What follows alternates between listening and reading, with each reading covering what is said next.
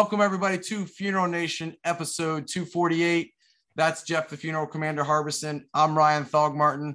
We are on the road again. Well, Jeff is on the road again, being busy, which means that there's going to be spotty internet. So we're going to try to get this in.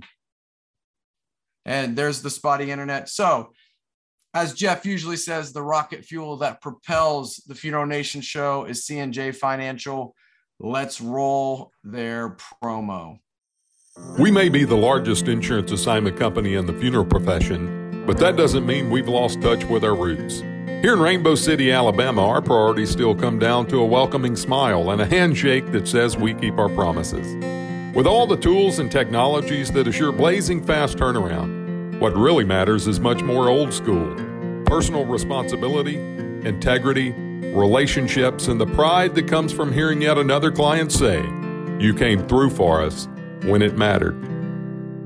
C&J eliminates the challenges that funeral homes have in processing insurance death claims. If cash flow is vital to your business, welcome home. Okay, Jeff, you're back. We just did C&J Financial. What do you got to say? Hey, man, uh, real quickly, a little bit of news going on out here. Um, I saw some chatter today on the internet, one of the groups, that they're upset. It seems like Batesville's doing another surcharge on top. So, uh, some issues going on there. You had a uh, great uh, post about Legacy out of Colorado getting into some stinky, which yeah. they seem to be all the time. But uh, most importantly, today we've got uh, Tom on Anderson. So let's just go ahead and roll him uh, his interview. Well, awesome. We our, our guest today is Tom Anderson with Funeral Director Daily. Uh, Tom is our, our resident.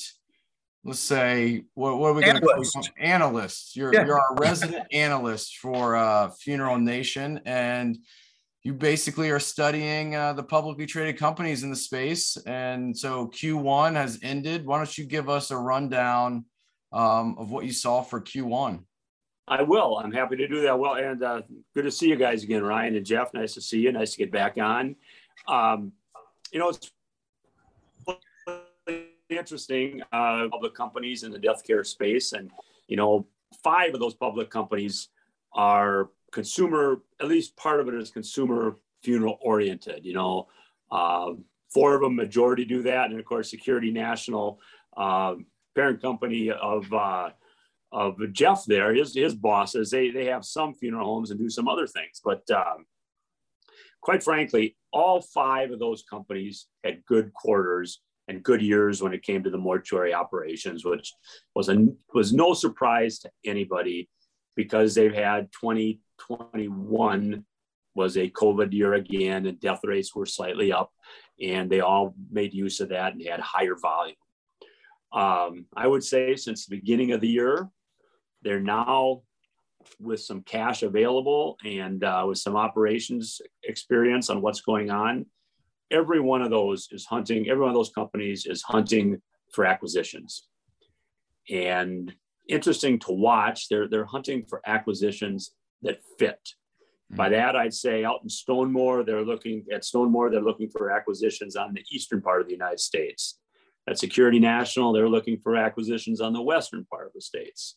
Uh, Carriage, Park Lawn, and SCI are looking for um, acquisitions that fit them in the proper size category in all of North America. And oddly enough, not a public company, a private company, but foundation partners, I would argue that they're looking for the fit of high cremation businesses to purchase. They like those. Um, the good business the companies have done have led to them having a lot of cash flow.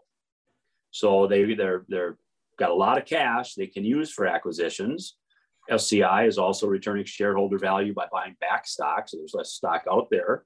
Or they can use capital improvements. But the, the, the name of the game is they all have cash available to do the acquisition hunting or other things right now. Uh, matter of fact, all those companies look pretty smart because in 2020 or 2021, most of them refinanced higher price debt and now with uh, interest rates moving up, they've they've looked pretty smart because they're able to save some money on that. They don't need to get the debt.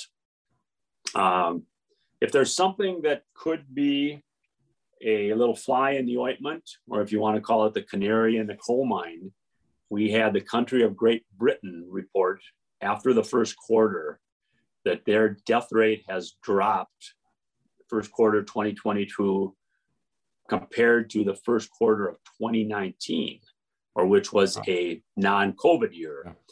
And they're seeing that drop even though they had about 15,000 covid deaths in this first quarter. So some of this pull forward effect may be happening. Um, matter of fact tom ryan the sci i quoted him because i don't want to get it wrong here. Uh, the SCI CEO said in their earnings call in February, and I quote, as the year goes on, we would anticipate that the COVID impact becomes immaterial and that we should begin to see the pull forward impact from 20 and 21 having a mildly negative effect on funeral volumes and at need cemetery revenue, thereby making quarterly comparisons increasingly difficult. So I think he wanted to let his stockholders know that you know, we're coming up against those COVID numbers. Uh, one of the things I found is with inflation, our industry has a little bit of a catch 22 right now. We've got salaried employees who probably deserve a raise with inflation. Uh, however, in the funeral industry, if we give those raises and our costs go up, may that cause consumer families who are feeling inflation, inflation to then go to less price services, which we have available, such as cremation or direct cremation. So I think funeral home uh, owners have to really watch that. And when you think about it, the funeral industry is a little bit different. Uh, I think that a lot of consumers might opt for cremation instead of traditional funerals, not really knowing that there's a lesser quality to the uh, end game that they're getting for that lower price. It's it's you know if, you, if you're living in a beautiful home and want a lower price and move into a trailer you can actually see the quality difference. Or if you have a lexus and want to buy a yugo to save money you can see the quality difference. Or if you go to mcdonald's instead of the Capital Grille you can see the difference.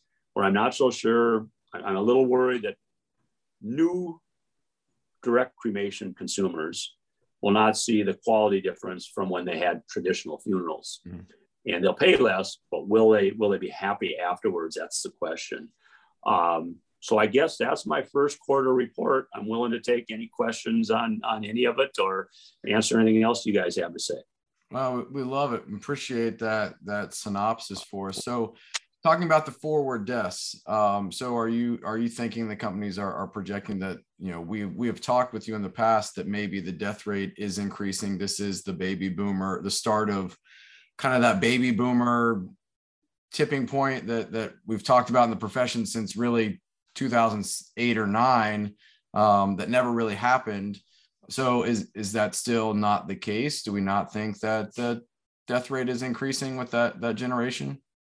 I think very much ryan that the death rate could be increasing and more than likely is because the projections are right. I think we don't know exactly when you know medical science and covid deaths where that's taking place. Uh, SCI CEO, in comparison to the other public company CEO, was very forward about saying we think we're going to have less deaths. And I think that's that's interesting. Yeah, that is interesting. Well, it's uh, it's also something too, Tom, to look at as a business owner. Only three ways to make more money: raise prices, cut costs, or do more business. So yep. we know that we may have less business, so the consideration of charging more and watching your overhead expenses should have a nexus. However, um, I'll go back to your question about lower cost services. You know, you could do everything in the world exactly the same for a great cremation service, casket yep. included. And I think we need to get out of uh, just saying somebody wants direct to do a better job to explain what's available. Um, cost more than direct, but significantly less because we don't have the uh, cemetery and all the other things there. We got to change our mindset around that consumer and have a deeper conversation with them to really find out the wants and needs of that consumer. Um, I so- agree. I agree. And I think what ends up happening is I, I think we as funeral directors, you know, no, we're going to give great service. We're going to give great service. I just don't know if the consumer when they go in and they say, you know, we can do it this way and save a little money. I worry that their expectations are still higher and then they they don't get what they thought for. You know, interesting thing about a having a cremation and even going to a church, but not having the funeral home run the service. I've been told of services where the family went up to the pastor and said, Hey, where's all the flower stands? Our flowers are just sitting on the floor. They said, well, the funeral director normally sets them up and you don't have a funeral director here. Yeah. So, so there are some things that we have to educate them on. You know, and that it's, it's tough. And I've been on that side of the table uh, in my family doing arrangement with um, some others in my family where cost became the, the, a sticky point with the person paying and the funeral director did a great job. And he said, cool, let's go through here and let's see what you don't need. Yep. Tell you what, do, do you want to use my my hearse to to transport your wife to the to the church? Oh you do? Okay we'll keep that in there. Do you need my guys at the at the church to open the doors and do the flower stand set up no the church can do that. And then my my father sitting there who works at church is like we don't have the people that that can do all that. So you know i think when the funeral director started breaking it down that way it was like it made sense of okay. And i think that that's where funeral homes dropped the ball. They they you know, not explaining um, I had a conversation with a funeral director, and I said, when a, when a family says we just want direct cremation and we'll plan it all, or, or we'll plan the memorial service ourselves. I said, what do you do to help them plan? He's like, what do you mean? Why would I help them for no money? I said, why don't you give them a document of here's everything that we would take into consideration planning this memorial service for you and put that 217 bullet point checklist in front of them to where they're like, oh yeah, okay, you know, we, we can't do that. The, the actual problem there is a definition. When we say yeah. direct cremation, here's what we mean. When a consumer says direct cremation, they mean something else. That's right. And, That's right. And we just we just aren't there yet with them. That, that no. next stuff might talk about is where we've got to meet with them to give the good service. I think Jeff's exactly right on that point. We got to change our mindset around that. That it's okay to have that conversation with the family and make sure our definitions are aligned and exactly. what their expectation is and what we're delivering. Um, so well, fantastic, Tom. Thank you so much for being our, our resident analyst, coming on and giving us that that first quarter overview. Um, I mean, any closing remarks that, that you want to leave our audience with? No, I, I would just say watch. You know, I think I just came back from a, a funeral uh, fundraising event, a, a, charity fundraiser, and I talked to a lot of people in the industry, and I think they think right now the employment issue and what we're going to do with employees is center mind to everybody that owns or manages funeral homes because uh, again if, we reward them like they probably should be rewarded and have to raise our costs we may end up going backwards on some of the, the revenue issues that sure. just make it tougher tougher to compete. So i would watch that going forward and see what happens. Everybody's awesome. looking for everybody's looking for staff. You're right. You're right. It's uh that was the number one problem in the connecting directors survey. Over 30,000 funeral professionals number one issue uh, retention of current employees and new hires. Yep. Well, you guys have a great time. Always glad to uh, talk to you guys when you need some help. All right. Thank All right. you, Tom. Appreciate it, sir. Thanks, Tom. Take care. Yep. Thanks, guys. Bye bye. Great coverage from Tom. I mean, it's great to have him on to be able to give us that kind of overview of, of the market. And I think we can learn a lot from watching the public companies. So, um, our interview segment is going to be powered by legacy.com. So let's uh let's run Legacy's video. Hi there. My name is Dan Bodie and I'm the Chief Revenue Officer at legacy.com. Uh, I wanted to take this opportunity to speak with you today about what's going on in Legacy in 2022. And to do that, let me share my screen. So from a product perspective at Legacy, we're really mapping um, our products to the customer journey. Uh, and so what does that mean? So there's really three phases to the end of life customer journey. There's an end of life planning phase. There's an at need resource phase, which begins uh, when there's a death of a loved one. And then finally, there's a memorialization phase on the far right side of your screen. Uh, and that's that starts when the services end. Um, and as an industry, we feel like we've been too focused here uh, or at least the OBIT has been too focused here in the arrangement to services phase. And we're missing a big opportunity for lasting memorialization. Uh, and that's what is our what our goal is for 2022 is become that destination for lasting memorialization in every community that we serve. So the first thing that we're working on is the features and functionalities of our obituary product and layering on uh, new guestbook functionality, timelines, video integration, and things like that to really build a lasting digital um, uh, uh, memory of our loved ones. Uh, the second thing that we've already launched uh, and are expanding is our community pages. Uh, these community pages enhance the life stories of the families that we serve by connecting their loved ones uh, to the affinity groups that they were associated with during their life.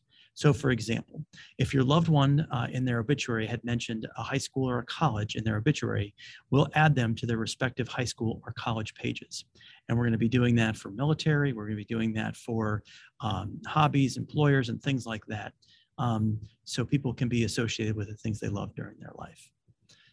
Third, we're really uh, focused on making the obituary intake uh, for our newspaper partners a lot smoother and a lot easier uh, to place obituaries. Finally, um, we're uh, designing a set of professional tools for funeral homes that we're calling Legacy Pro.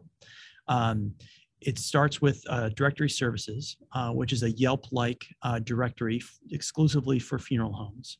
Um, we're also working on our lead gen services and exclusive advertising opportunities for our funeral home uh, uh, community, uh, all with the idea of maximizing exposure. So that's what we're working on in 2022. Uh, and we look forward to sharing more with you uh, over the course of the year.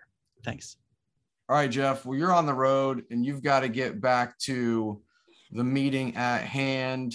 Um, you're all over the place. And we're going to be together next week at the so, supplier uh, invitational right here in our hometown, Phoenix, Scottsdale area. All the all the funeral companies get to come to us, which is kind of nice. We can stay in our beds. Yeah, we'll uh, we'll definitely do some live stuff, have some fun just kind of catch up. So be looking for us out there uh, playing golf in our outfits. That's the big part. All right, and we got uh, we got our friends at uh, Precious Metals Refinery going to show their video. Drew, bring it to us. Hey everyone, my name is Melissa Polis, and this is Drew Osberg. Hey guys. And we are with PMRS. We're thrilled to be here with you today on Funeral Nation and discuss with you one of the top questions we get while inside of crematories. That question is how do we maximize our value? Yeah, it's a great question. It seems to be popping up more and more with crematory uh, owners across the country. They really want to know how they maximize their recovery of small dental materials that are holding the value in their recycling materials that they're sending to precious metals refiners. Uh, we've really kind of spent a lot of time across the country getting to know crematory operators and observing them within their own walls. And we've really come back to find that there's two kind of major problem points that we're seeing as kind of the common theme across the country.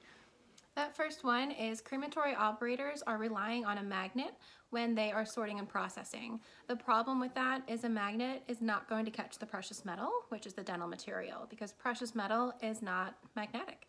The second item that seems to be an issue is they are not slowing down, taking their time to identify those dental materials.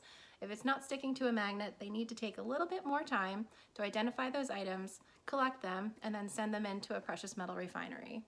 Thanks, guys, for having us, and uh, we look forward to uh, doing more of these with you. Cheers. Cheers.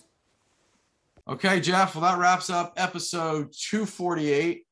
You get back to business I'm going to see you tomorrow afternoon uh, at a hotel somewhere to to have some shake of, shake of the hands. That's it. We're going to shake and bake, buddy. Shake and bake. All right. Until next week or until next time, have a great effing week. Out here.